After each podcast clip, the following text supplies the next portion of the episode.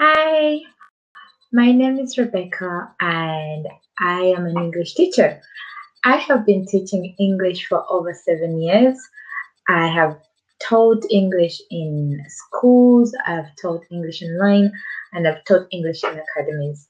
Well, I started out teaching, it was literally by chance. I did a summer camp at a private school.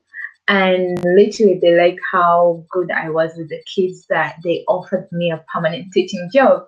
But I was still at university, so I literally finished university, and then after that I took up teaching again.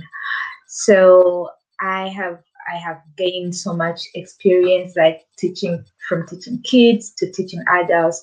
I've done exam preparations, I've prepared people for meetings, or when they have conference meetings, or traveling abroad for business, or just for pleasure too. So I have a lot of experience in teaching English. It doesn't matter which way, which part of English you want to learn, I can help you. Also, I can teach Spanish too, to beginners and intermediate, because I'm completely bilingual. And since I'm used to teaching, if you'd like to learn Spanish too, I can help you with that.